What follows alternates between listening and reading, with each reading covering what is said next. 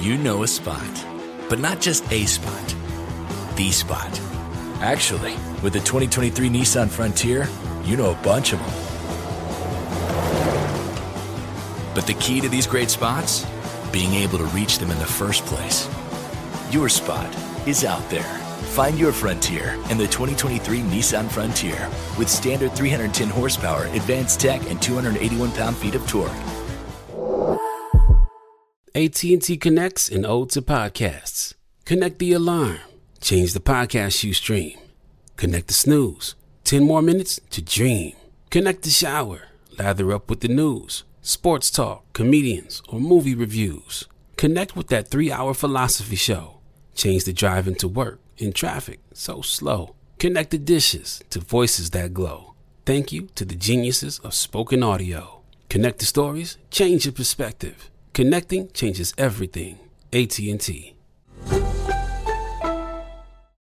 This is Cut To It with Steve Smith Sr., a production of The Black Effect and iHeartRadio. I'm Steve Smith Sr. And I'm Gerard Littlejohn. And this is Cut To It. Cut to it.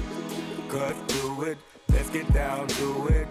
Cut to it. We ask the questions you always want to know, but no one ever asks. Let's cut to it. You know it's on. If you ain't heard about it, then we're about to let you know. You know it's on. It's on.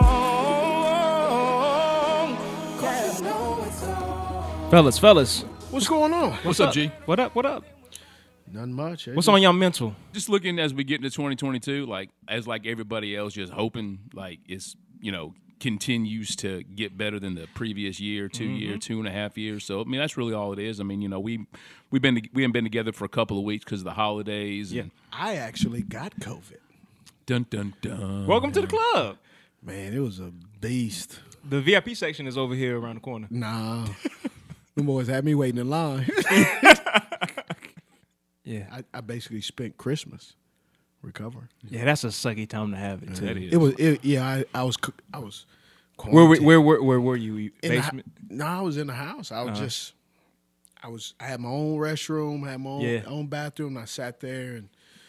Whew, it was so bad. Even my dog Tiga was like, "No, you got that Rona." Even Tiga was coming in the room and she like, "Nah, yeah, that's that sick brother," and walk right on out. When I had it was the same thing. Like I just kind of posted up in the bonus room. I ended up taking, because our kids' bathroom is connected there. So I took their bathroom. They couldn't use that anymore. They had to use our bathroom, me and my wife's. And so it was just, and it drains on you, man. Like being sequestered like that, like the only thing I could do is like I wake up early in the morning, go for a walk, just because I needed to leave the house and be away from them.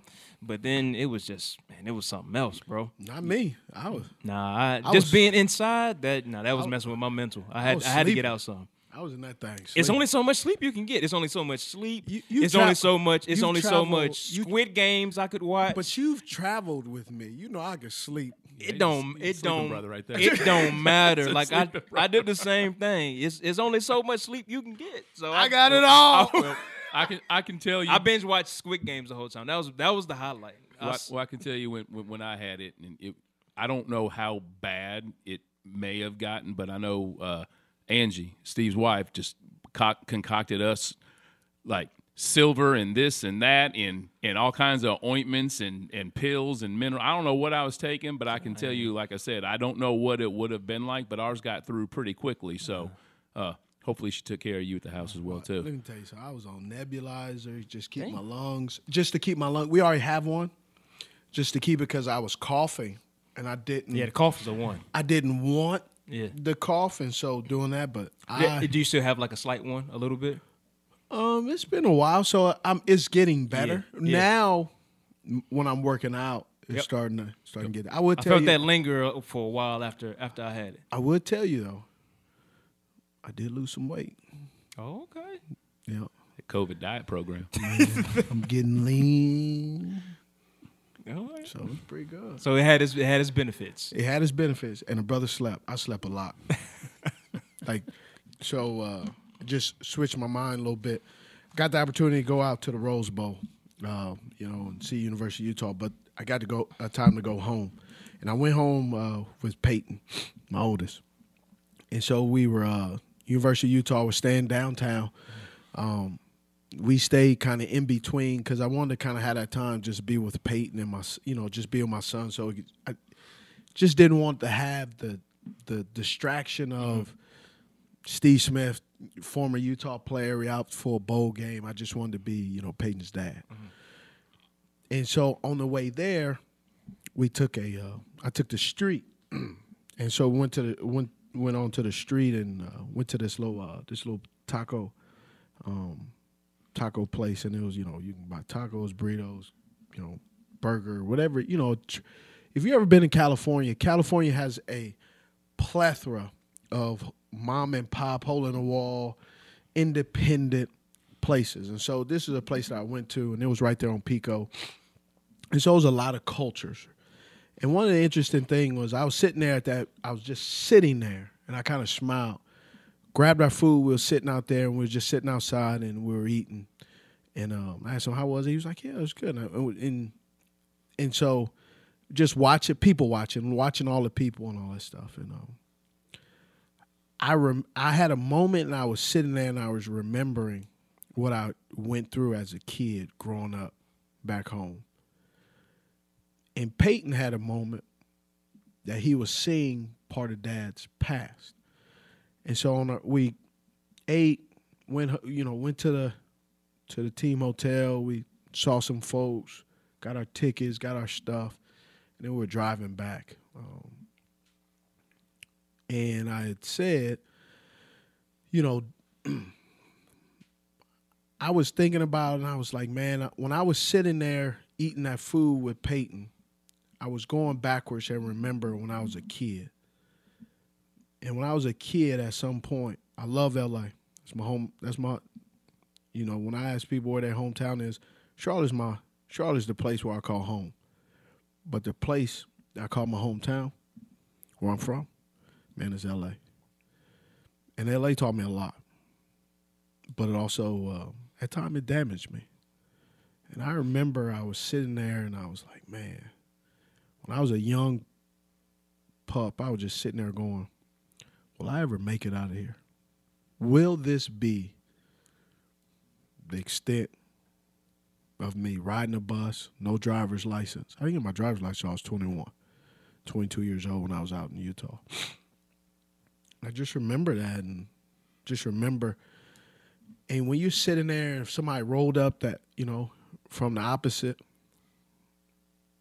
circle of friends, you had to, that light switch had to go on. Even if you was eating some fries or a burger or taco, that light switch had to go on. That light switch go on, and you can't take that L. Man, you can't get mollywopped and lose your lunch. Mm-hmm. And I just remember that, and I was smiling because now I'm looking at it, and I'm looking at my, you got two generations now. And I'm sitting there, and so we in the car back, and I told Peyton, I said, you know, sitting there, I remember I never thought that I'll have a son, that I'll be coming back for playing 16 years, blah, blah, blah. And he goes, you know what, Dad, what was funny is I was thinking the same thing, but I was thinking the opposite. What would it take?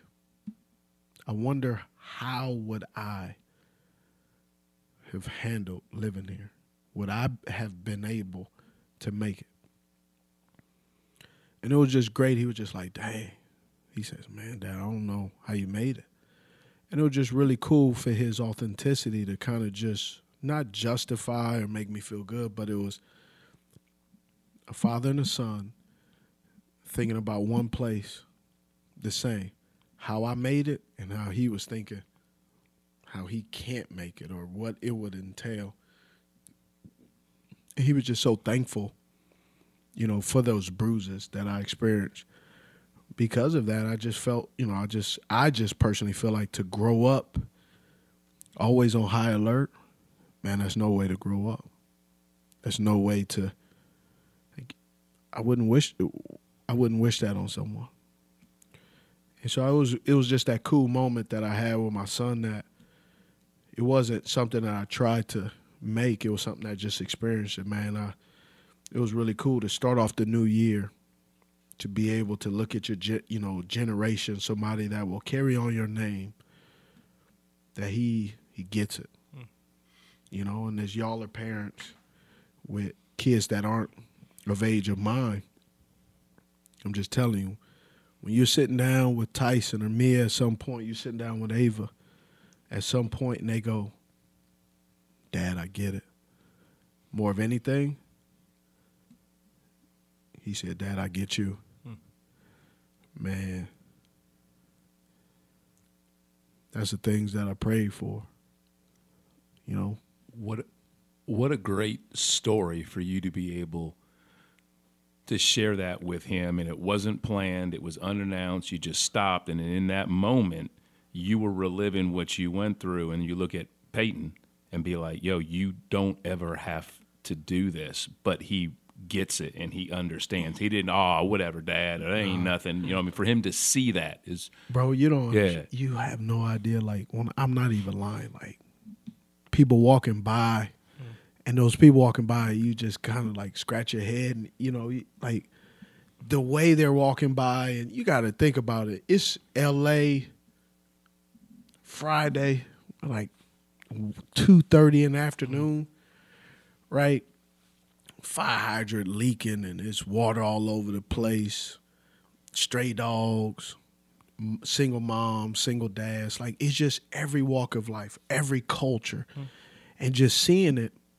And it's your hometown, and your hometown is talking for you. Like, we weren't at Third Street Promenade. We weren't at the highlighted places. Mm-hmm. We were off the beaten path where, you know, those places that, you know, when you hear about people, when they go back and they say, oh, such and such is from here, and they always hear that, that's, you know, that's what. Yeah, I think what you said is really, like you said, that's the I don't want it to go unsaid. Like, when you say that's an answered prayer, like, that's big. That's the things that you do pray about. That's the things when you talk about generational change. Yep. Those are the things you want, because at the end of the day, like, it's great. We do the podcast. Everyone has their own business endeavors. You do all that stuff, and that's fantastic. And you leave a financial legacy, and you do all those things. But that is what you hope for, that you can change your lineage. You can change a generation, and you may have been going, or family tree may have been going one way, and it course corrects and go another. That's really what it's all about. The good days, the bad days, it makes it all worth it when you can know that your children and that you've left an impact with them. That's all. That is literally what it's about. Yeah, it was really cool, right? And then I took them some other places. Took them around the corner. I was showing them one of the duplexes that we grew up in, and I have a driver's license, but I used to drive to school. Had a car, right? Yeah. That I bought. Yeah, I was driving before I had that license too. No, bro. Don't tell nobody. No, listen to this. I bought a car for $250. Drove it to school. He used to pick up my boy, one of my homeboys, Dwayne, and got pulled over because expired tags. And they didn't arrest us. They made us pull over. We had to catch the bus to school, and then we waited, caught the bus to the car, picked up the car, and then drove it home. Yeah, you know. And but I used to hide it around the corner and go through this other apartment complex. Yeah. And my son's like, and bro, I was driving like 14, 15, 16 years old. I was driving to school. Crazy. No license, no insurance, no nothing. So that was just in the first week. So just imagine the rest of the year. What you going to be able to dive into, those other conversations you're going to have. That was pretty cool, though. But, you know, and then Utah lost, and we were depressed ever since.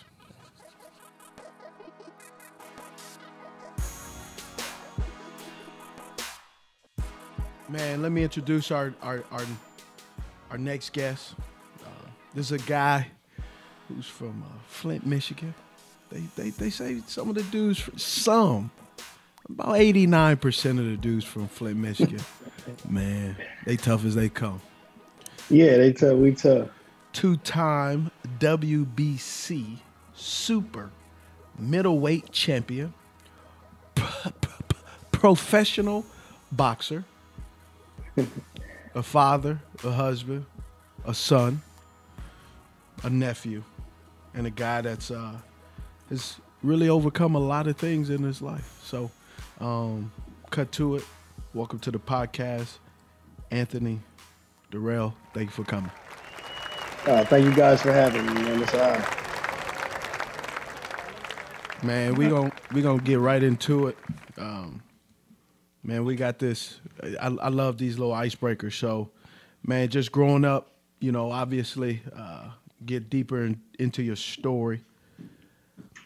Man, name your top three boxers growing up. Muhammad Ali is at the top of the list for me. Okay. You got Sweet Pea, Pernell Whitaker. Mm-hmm. I mean, and Roy Jones, but it's so many people, man. I just can't name. Well, keep naming them. Then. Three is a tough number. Yeah, three a tough number, especially with all the greats that I came up watching. You know, I just can't name just three. All right, so you got Mike Tyson. So name some other ones, but tell me why. Tell me why they, what did you admire about them growing up, right? Because for me, Mike Tyson was always that guy. He intimidated you. He was short. He was stocky. He was powerful. He was quick. He was intimidating.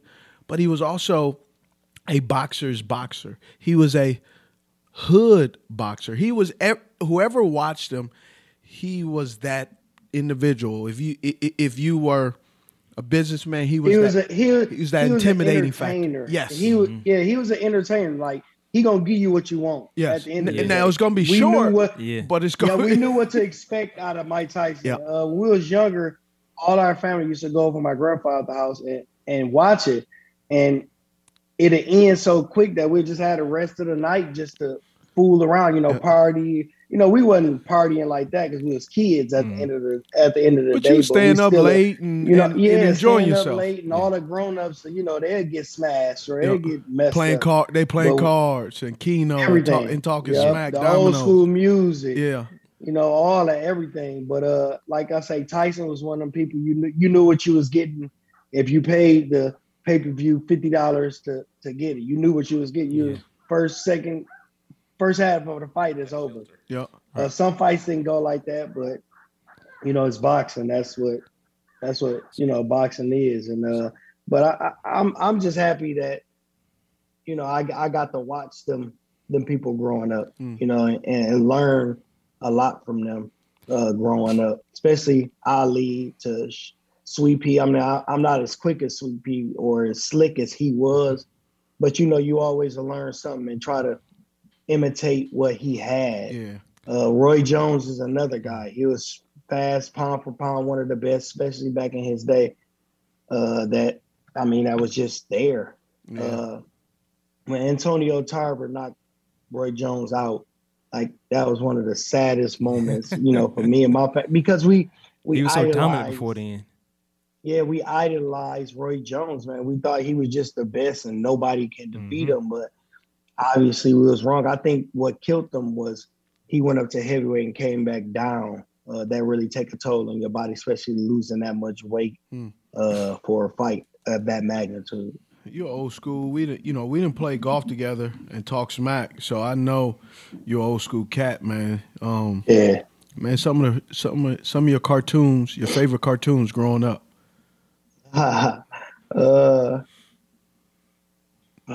Man. I mean, like with me, I ain't watched a lot of cartoons, but I was like that kid that liked wrestling, like the WWE or WWF back then. Is what it was used to called. Come on Saturday morning, Superstars. Yeah, but it came on Mondays too, and when it came on Mondays, I used to have to run to the remote because my brother would not let me watch it if he got it first. So I had to run to the remote and turn it to the wrestling, and then we got to watch wrestling because I got there first. Yeah, and that's how I know you also, because you calling it wrestling. That's what my grandpa used to say. We about to watch some wrestling. Yeah. Yeah. I mean, and that's just what it is. That's just how, how I grew up. I wasn't a cartoon guy. Yeah. If I did, I probably watched like a Simpsons or Jimmy Neutron type thing. Yeah. You know what I'm saying? But I wasn't like a big cartoon guy. I was you know, more real. Simpson used to get you a butt whooping back when that first came out. You weren't allowed to watch that. Why did Simpsons? You couldn't. Oh yeah, for sure. Well, the reason I say cartoons is because I think I feel like, man, Saturday cartoons. Mm-hmm. It was, but by like 8, you would start about 7:30, 8 o'clock. They cut them off by 11:30. By noon, you was done. Now you was watching NBA Inside Stuff right after that. No. We were Ahmad Rashad. No, even before that. Yeah, Batman. Right. Oh yeah, Batman. The animated one. Yeah. Hey, same Pat channel. Yes. Yeah. Same tune in. Yeah. What? Oh, what was it? Robin. Bro, you talking about Robin had me clowning. Mm-hmm. Or like with Adam West, they say, "What are we gonna do, Batman?" You know, Batman want to say, "Shut up, Robin, and sit back down." Man, holy porcupines, Batman! Yeah. All right, man. What's your favorite sandwich? And with that sandwich, what you having with it? You got some chips, fruit? My favorite sandwich. I'm gonna go turkey, lettuce. Put some mustard on there, a little mayonnaise and Miracle Whip, you know, light. Mm-hmm. And I'm having chips. What kind of chips? Like I don't drink, like right now I don't drink pop really like that. I just drink it sometimes just to get that burn in my throat. I probably have a water. Pause. Yeah. I'll probably have a water or something. Okay. Water.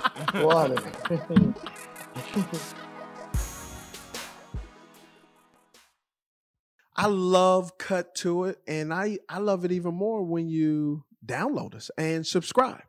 And you can follow us on social media too, Smitty. Where at? That's at Cut To It on Instagram. What about Twitter? At Cut To It. Facebook?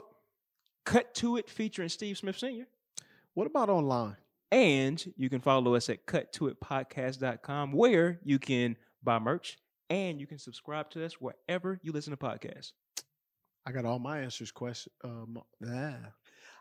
my questions answered. That's what I'm here for, brother. CutToItPodcast.com. All right, so there we were, cruising through the new open-air zoo, when I realized that the park was closing in like 15 minutes. Luckily, we were in my Nissan Rogue. With its powerful VC turbo engine, well, we had time to see all the animals. Whoa! And outrun a few! Drive the Nissan Rogue. At Bet365, we don't do ordinary. We believe that every sport should be epic. Every home run, every hit, every inning, every play. From the moments that are legendary to the ones that fly under the radar. Whether it's a walk-off grand slam or a base hit to center field. Whatever the sport, whatever the moment. It's never ordinary at Bet365. 21 plus only. Must be present in Ohio. If you or someone you know has a gambling problem and wants help, call 1-800-GAMBLER. All right, well, we already said it, but I always like to ask, man, where are you from in the place you call your hometown? Flint, Michigan, baby. I always rep it. I think it molded me to the person that I am. It gave me the toughness and the confidence that I need to go on with life, for sure. How would you describe growing up in Flint, you know, from your point of view? It was rough. I mean, not as rough as now. It was definitely rough because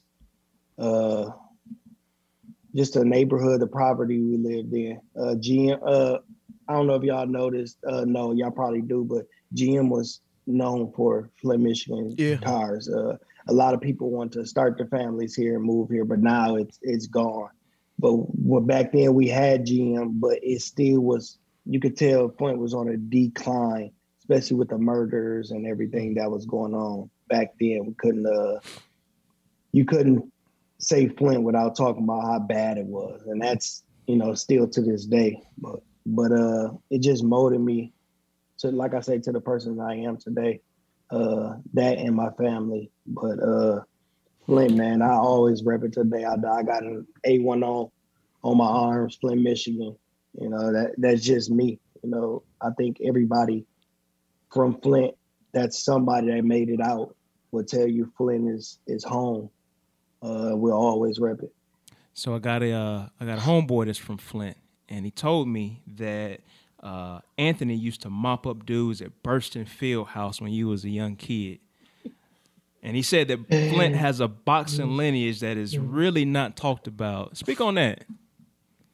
It is. You know, we Chris Burge came out of Flint. I mean, I don't think too many people give Chris Burge credit for what, you know, he came from. His daddy raised him from a kid, Joe, as coach, him and his mama. But it's rough, man. Flint is rough.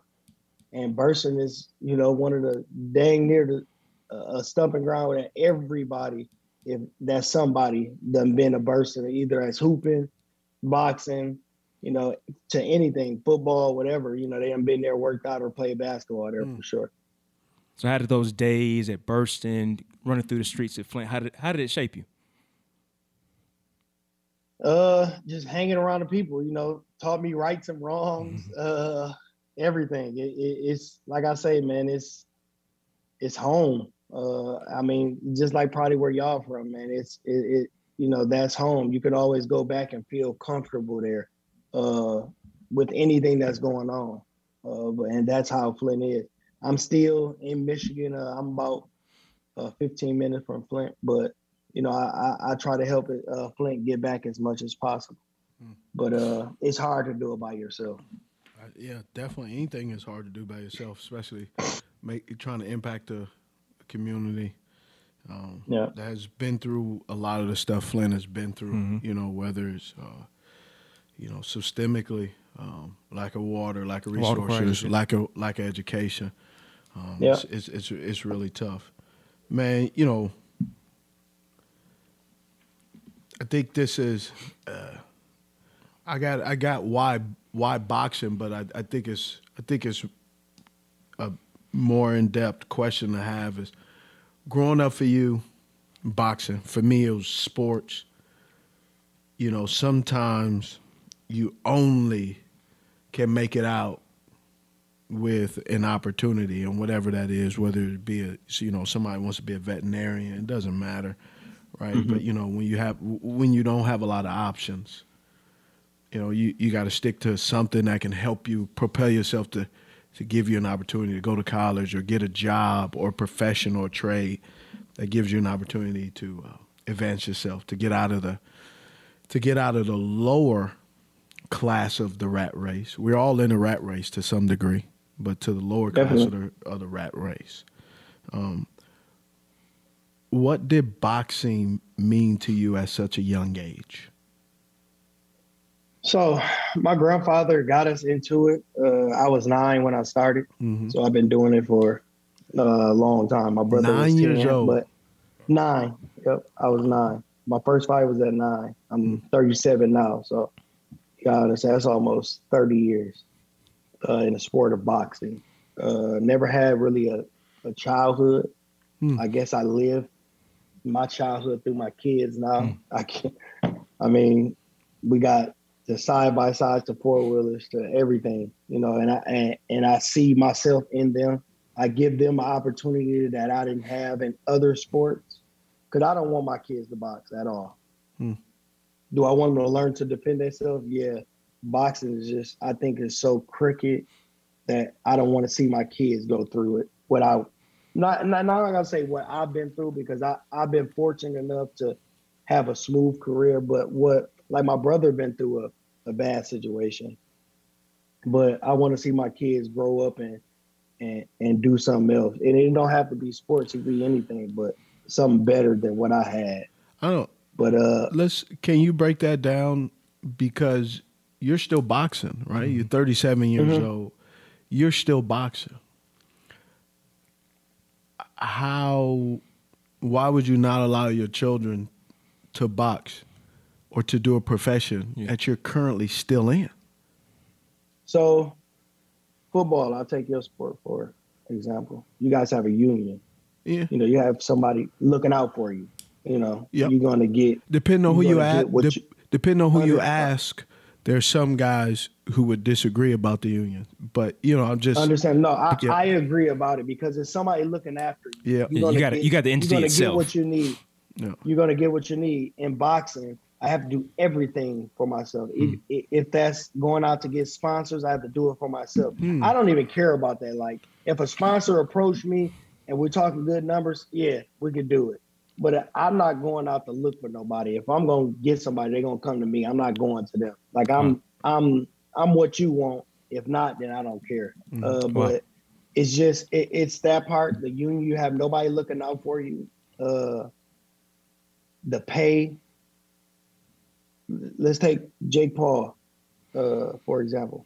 He haven't fought a real boxer yet, but he's getting paid six figures for, and that was his fourth fight, but he's been getting paid six figures since his first fight. Why can't a real boxer get paid that the same amount of money as him starting out? Like it's that's where it's uneven. Me up at. It's not an even playing field. And I got so many questions. I figured we was gonna wait to the end, but I got so many questions around that and how that's even filtered out. It's just disrespectful to boxers. Yeah. You know, real boxers. Yeah. I'm not saying he's not a real boxer, but he haven't fought a real boxer yet. He fought MMA fighters and he fought a basketball player. That's not boxing. No, it's not. Yeah, so it's a disrespect. I can't go into the NBA and say, let me get a 10-day contract and put LeBron on the bench. Yeah. That's not going to happen. And without a base mark of anyone's even seen you play basketball. Yeah, it's just not going to happen. You know what I'm saying? But boxing, I guess, is one of those sports where, you know, you can do that, but it's just disrespectful. Like, and the network should see it. Like, his pay-per-view numbers was crap. Mm. But it's that. It's torturing, you know, when I lose weight and can't eat for a certain amount of time, that's torture. Mm. You know, for me, it's torture. Yeah. And I'm torturing myself, granted, but it's still torture. I got to do something to entertain thousands and thousands of people. It's so still... someone listening to this would say, based off what you said, and I actually wrote it down, and it was going to be a follow-up. How unhealthy is cutting weight? But before you answer, I'm going to say, someone listening to this will say, well, you don't have to do this. You chose. No one puts a gun to your head and say, lose weight, right? they're not doing that. But I can't do what Jake Paul did, go into the NBA. I want to do the NBA. I can't go in there a 10-day contract and get some money. I can't do that. Yeah. So I got to do this. If this is my job, I have to do it. Mm-hmm. And I have to be responsible and dedicated to the sport, to the career that I chose. So at the end of the day, I have to do it. Yeah. You know, if I want to keep providing for my family and doing what I need to do to succeed in life, I have to do this. So for somebody to say I don't have to, I have to. Yeah. This is what I know. I mean, I'm not saying this all I know, but this is what I know. And I want to give my kids another opportunity, a different path to take other than this sport. Because like I say, and then you got to look at this. NBA players or football players, and football players was getting done in for a little bit. I think they're starting to grow now with the guarantee money. Absolutely. But basketball players, they're getting $200-something million. Some boxers will never see that. Floyd Mayweather was an exception. Mm-hmm. You know, you would never see $200-something million guaranteed. Canelo is an exception, but you only get certain few. You got to pick that grain of rice out. Mm. That's good. If not, then you're not going to get $200 million contract guaranteed. You can't get that. So let's find something else to do. I don't care what you do. I didn't want my kids playing football, honestly, because I didn't want them playing football or boxing, because with football, it's so many concussions and CTE. Like I read up on that stuff, CTE that goes around, you know, getting injured. And when you got a concussion, sometimes you don't know and you still go out there and it just mess you up more with football. With boxing, you got a concussion. Like I had a concussion. I had a headache for a week. I couldn't even believe I was getting headbutted. You know, I get hit, of course, but it was just with football, like you got to sit out. If you got a concussion protocol, you sit out. With boxing, you got to keep going, or you done. You lost. So I got to keep going, even though I got a concussion, and keep fighting. Wow. I mean, it's. I want to go for my kid. So take us through your boxing journey, right? Just that you started at 9 years old. I can't imagine, right? I can't imagine. Like I look at my kids and see, you know, my sons play travel baseball, and I've seen how that is. It's challenging, especially here in North Carolina. North Carolina is number one in youth soccer, right? It is crazy. I'm in the basketball circuit now with AAU. Live and breathe, and can't even take regular holiday trips because spring break or Christmas. I mean, day after Thanksgiving, son is playing in Atlanta. Day after Christmas, you know. But how much? Like, it's some football players, or let's some basketball players who started off right in high school and still made the league. Yeah. Like, well, my thing is, sometimes you gotta let a kid be a kid. Yeah. Like my boy and his son, they do travel basketball, travel baseball. So the kid can't be a kid. Like, when is the point that you say, let's stop and let's give your body a rest? Yeah. Because at the end of the day, you still might not do it.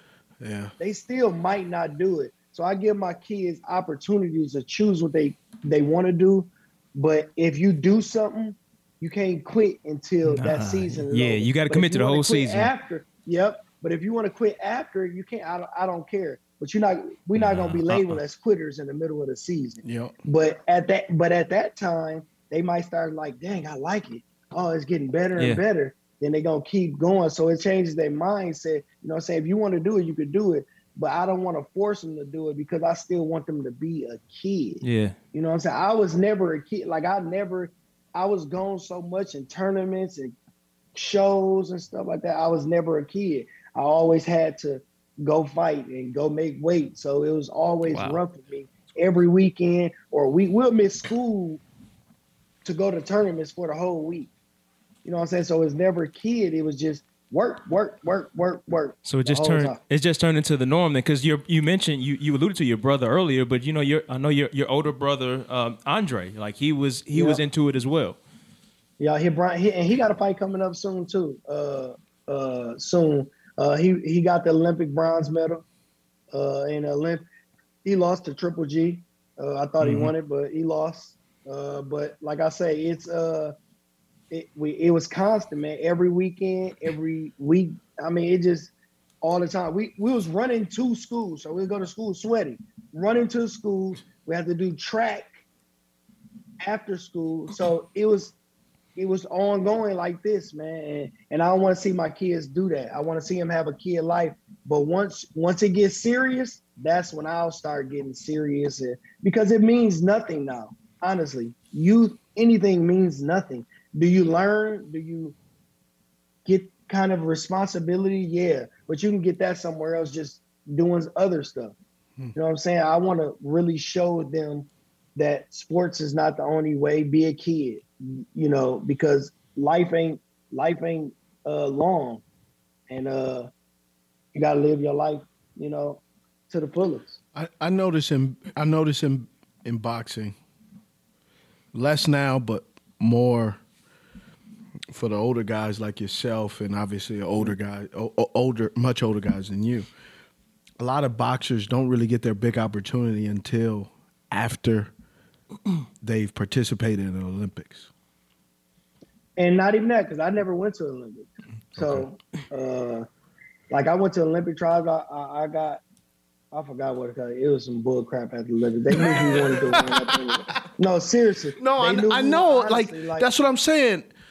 Like you look at Sugar Ray Leonard, right? You look at Mike Tyson. You look at all these guys. Floyd Mayweather were guys who have maybe got the bronze or got the silver. They didn't necessarily win, or some have, but they haven't won. And you hear about the disappointment either in the Olympic trials or the Olympics.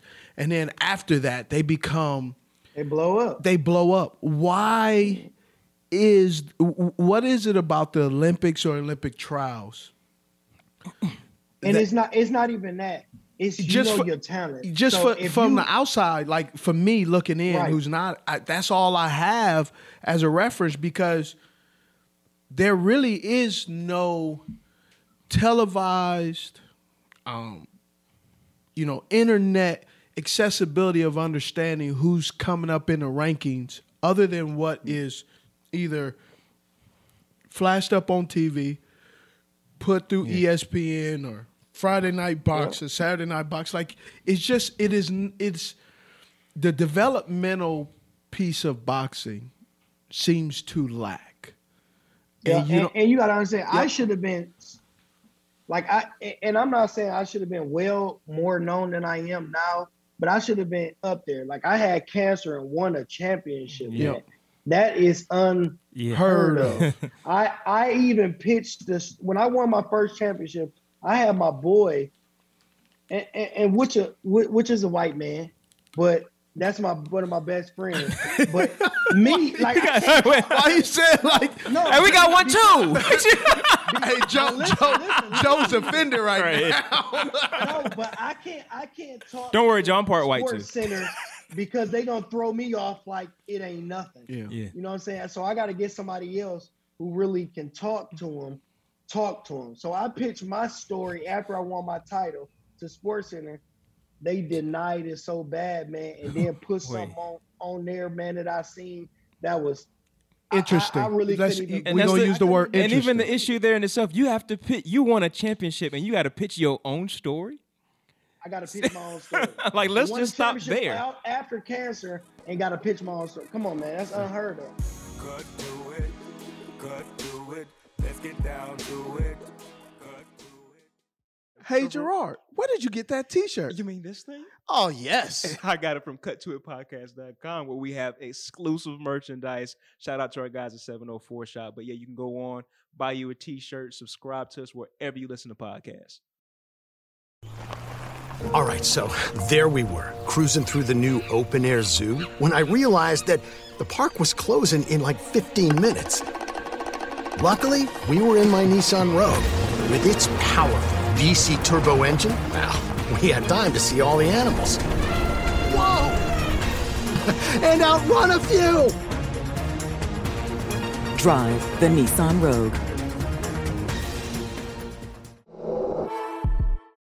At Bet365, we don't do ordinary. We believe that every sport should be epic. Every home run, every hit, every inning, every play. From the moments that are legendary to the ones that fly under the radar. See for yourself when you sign up today and get $150 in bonus bets when you bet just $5. Whatever the sport, whatever the moment, it's never ordinary at Bet365. 21 plus only. Must be present in Ohio. If you or someone you know has a gambling problem and wants help, call 1-800-GAMBLER. Terms and conditions apply.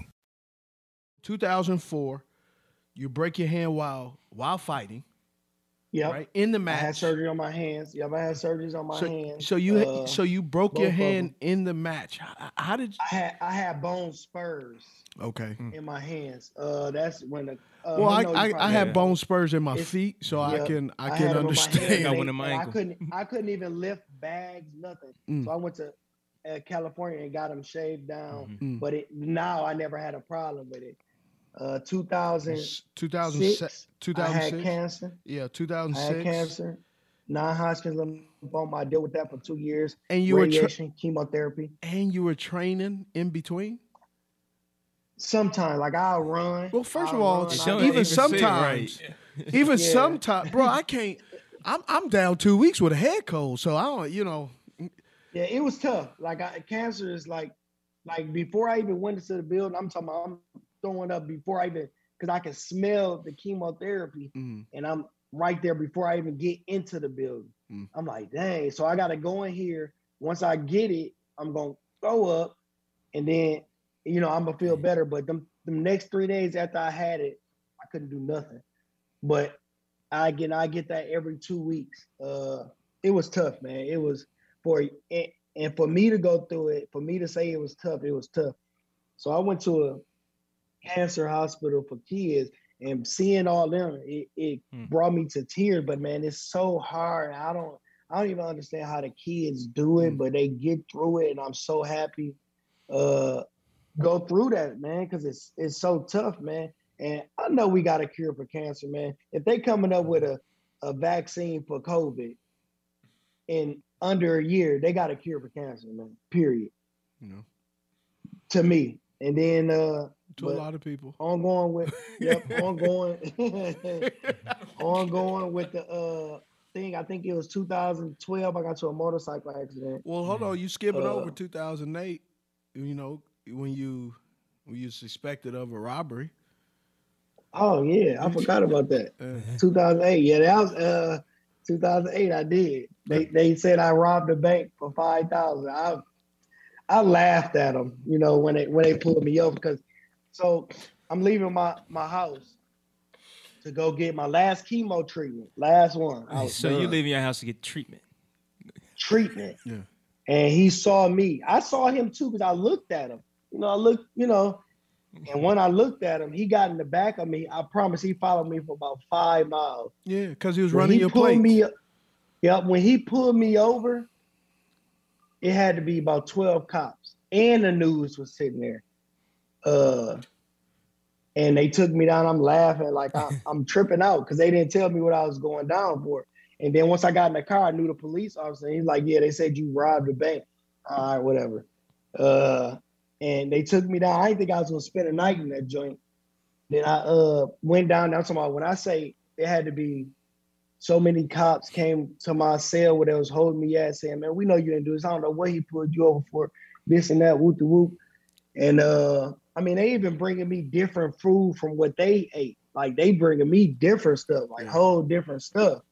And then, like, I tried to sue the police station. Nobody would touch it with a 10-foot pole. Mm-hmm. They ain't touching it. They wouldn't do it. Like, I don't understand. I never understood why. Like, you slander my character on TV, papers, everything. And when I say nobody would, I didn't even get an apology from them. Did they ever say why? Why they pulled you over?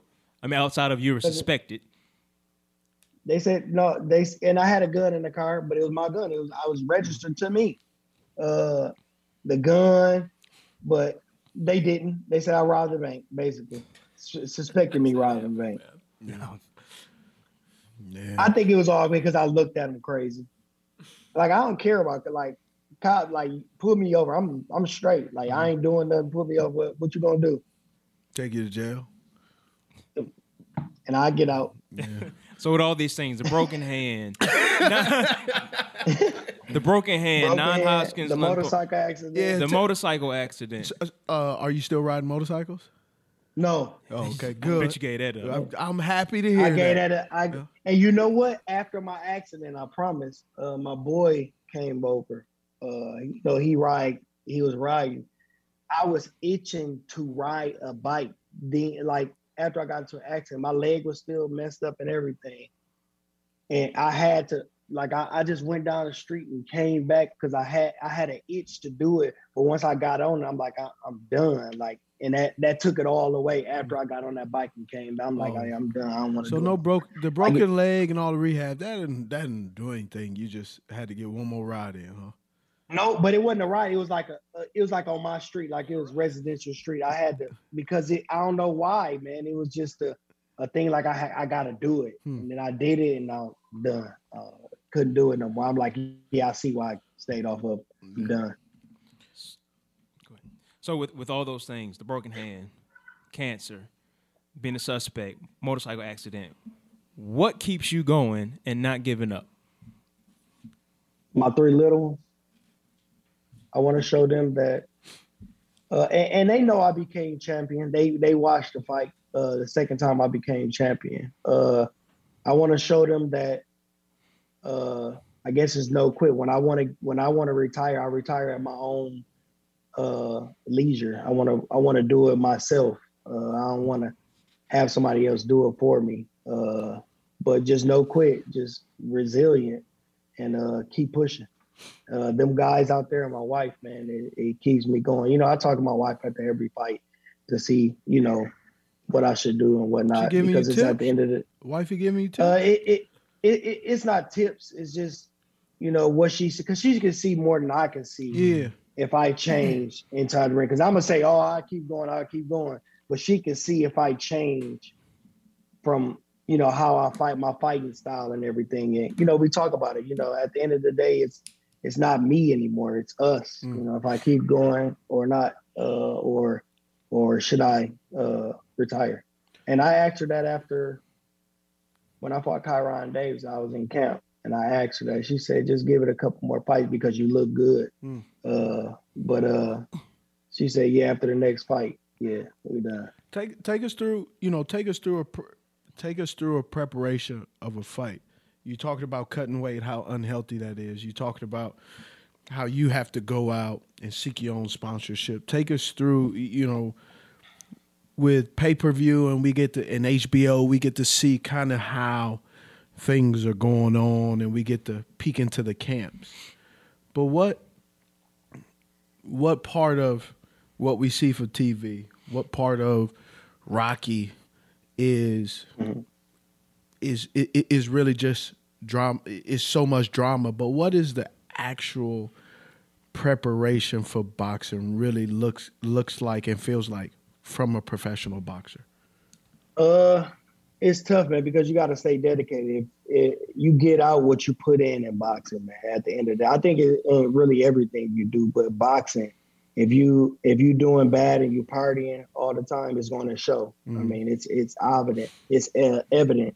But like with me, with the busting weight, with the, you know, you got to stay disciplined. You know, my team, I tell them, you can go out and do what you want. Like, I don't care. As long as you there when I need you and you doing what I need at the time that you need to do it, you can do whatever. I don't care. I'm not going to hold you back just because I'm in camp, you know, getting ready. But when you're in camp, like when you're in camp, you about to, let's just, you know, hypothetically, you about to have a match. When do you start preparing mentally and physically?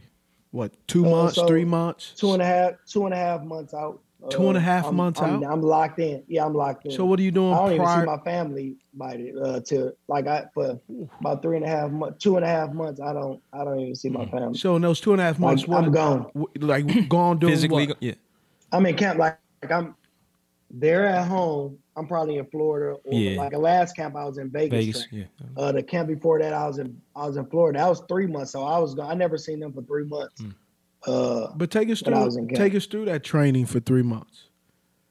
So I get down there, condition coach down there, meal prep.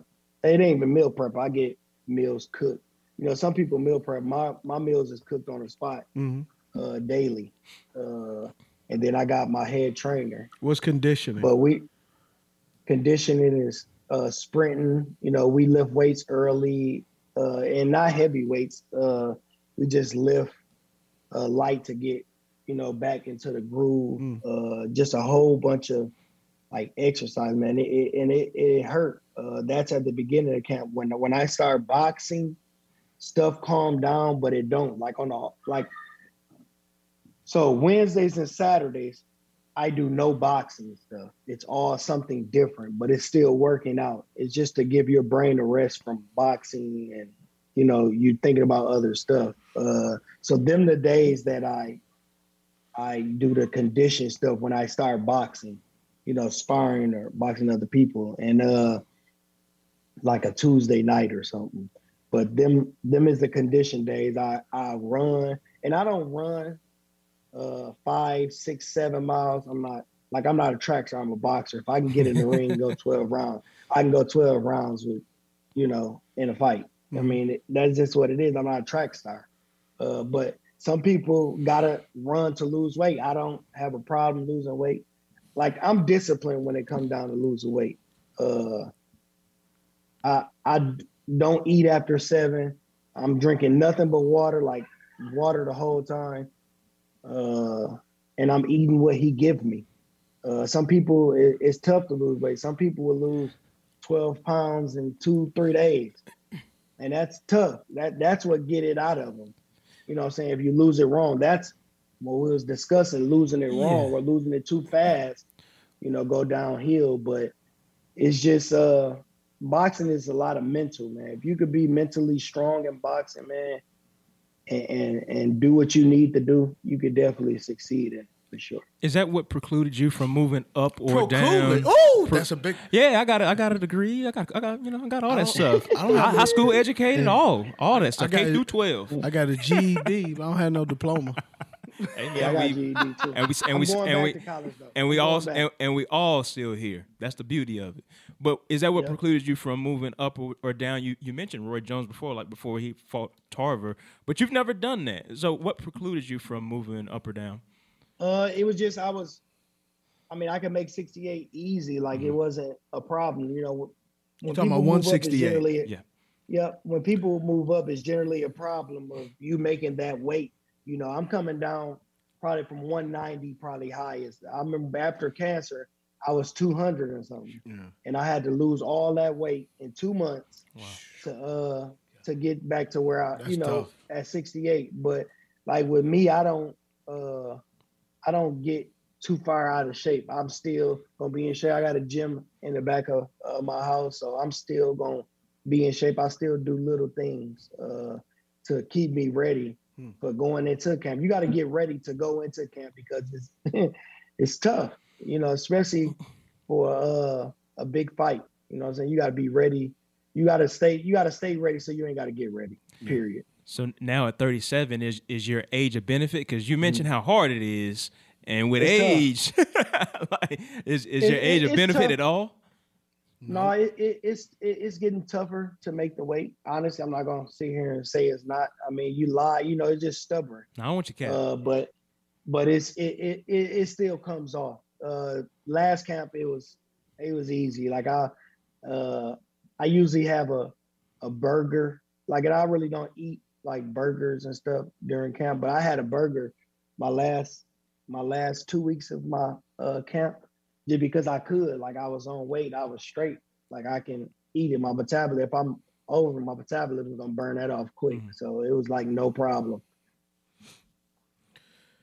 Man, how would you categorize the sport of boxing today? As far as what though? As far as good and bad.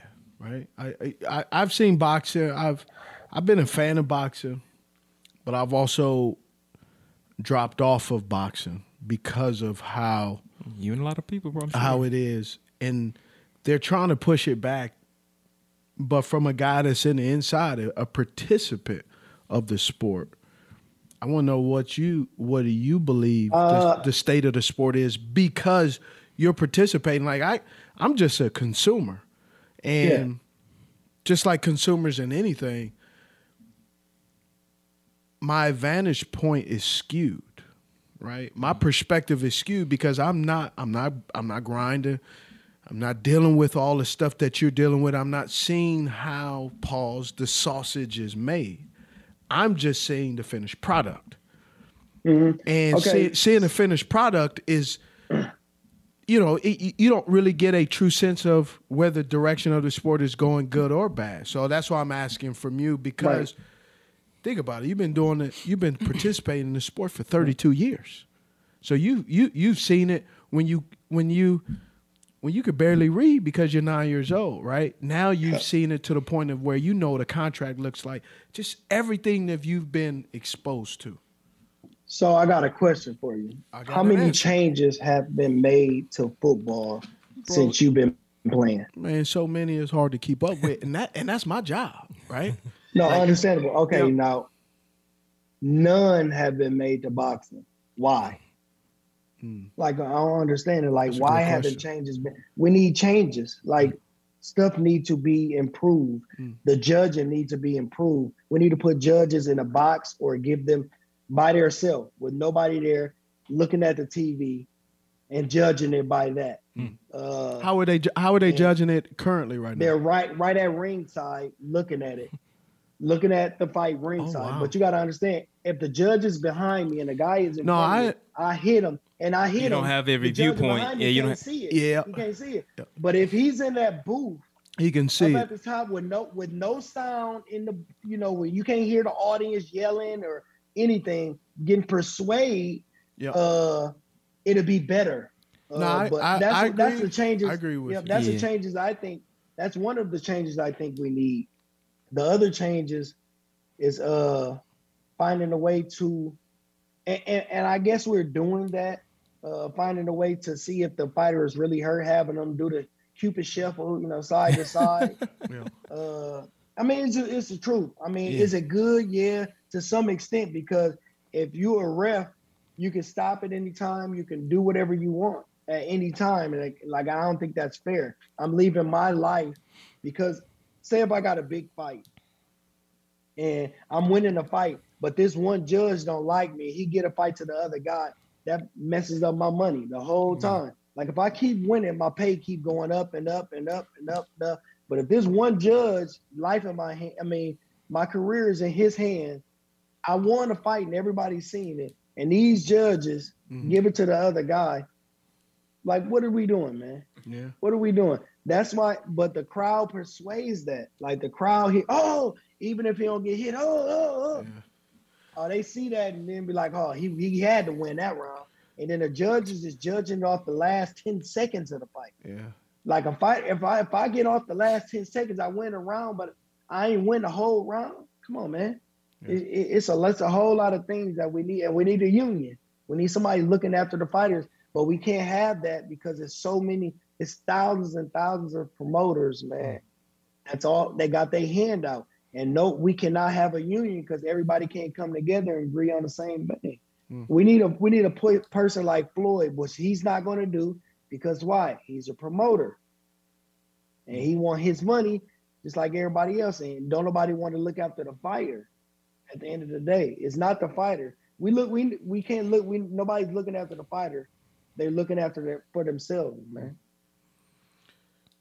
So, man, the boxing. I give the boxing really a B to a C+. Okay. You know how everything is going. That brother is honest, and he ain't on no grading scale either. Yeah. Ain't no bell curve. Yeah. I'll take that grade, though. I'll take that C+. Make you eligible. Right. Man, are there real boxing rivals, or is it just for show? That's just for show, man. Ain't no boxing. I mean, I don't gotta fight him if I don't want to fight him.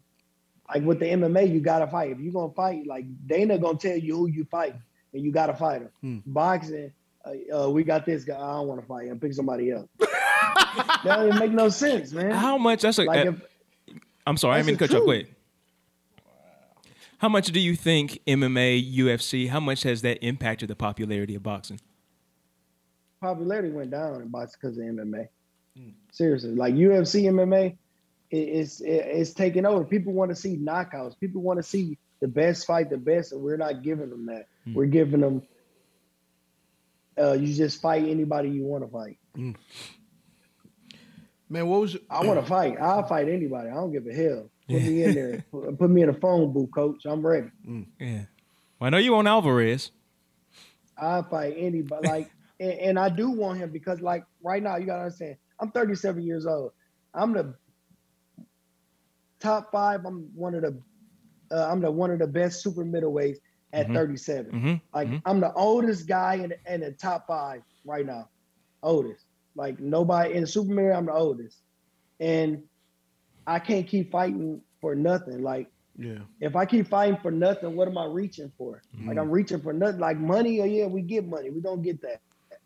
But what am I actually reaching for? Nothing. I'm reaching for air. If I don't fight for a championship, what am I doing? End of the day, what am I doing? You play football to play for championships. You don't play football to win a division title. You play football for championship. Yeah. I want a championship. Forget that. I mean, the money, everybody want money. We understand that. But come on, man. If I'm this close to that belt, I want to grab it, man. I don't want to keep reaching for air. Give me a shot. Give me a shot, coach. What would that next title mean to you? I mean, it mean everything. It mean that, you know, I'm still there, you know, and people will see that. With the knockout I had my last fight, I think people seeing that I'm still, you know, a contender in this weight class. Damn, you knocked the hell out of that dude. Man, a body blow, an uppercut. They'll leave a lasting impression. Man, that was textbook uppercut. Ding dong, night night. No. Holler at you later. I agree. I think that was one of my, and I knocked somebody out where he really didn't remember where he was. Like he asked, "Did we fight yet?" And I told him, "Yeah." But you should. I'm checking you right now. I'm checking you right now. Hey, you missed a great opportunity. You should tell him, "Don't worry about it, dog." What was your boxing dreams when you first started? So my grandfather always said you know, these boys gonna be world champion. That was my dream, to be a world champion, and I succeeded. I have nothing to prove to anybody, but I succeeded being a world champion. I did it twice, me and my brother, and you know that was the dream. You know, become world champion. What do you believe the lasting effects of boxing will have on you? Right now I'm fine. Like. The lasting effects. Do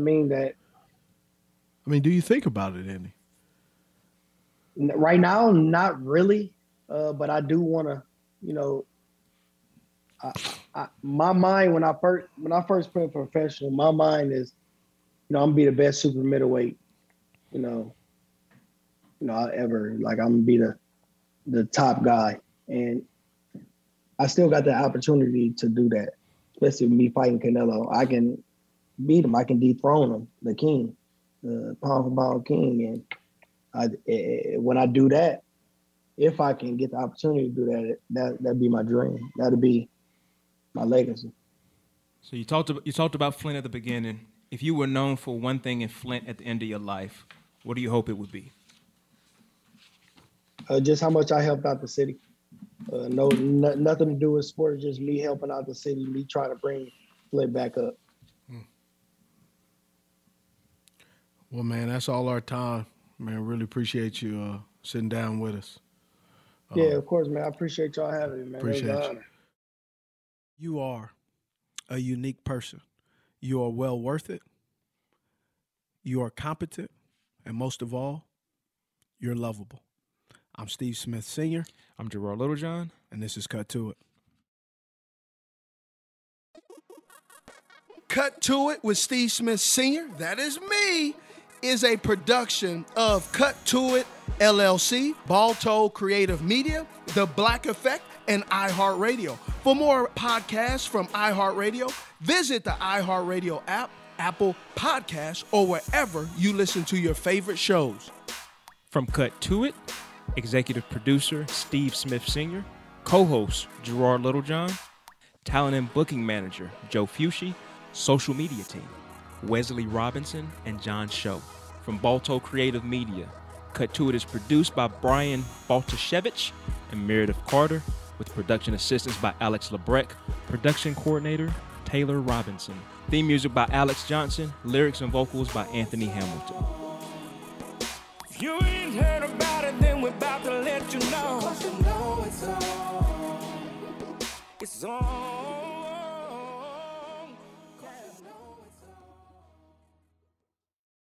At Bet365, we don't do ordinary. We believe that every sport should be epic. Every home run, every hit, every inning, every play. From the moments that are legendary to the ones that fly under the radar. See for yourself when you sign up today and get $150 in bonus bets when you bet just $5. Whatever the sport, whatever the moment, it's never ordinary at Bet365. 21 plus only. Must be present in Ohio. If you or someone you know has a gambling problem and wants help, call 1-800-GAMBLER. Terms and conditions apply.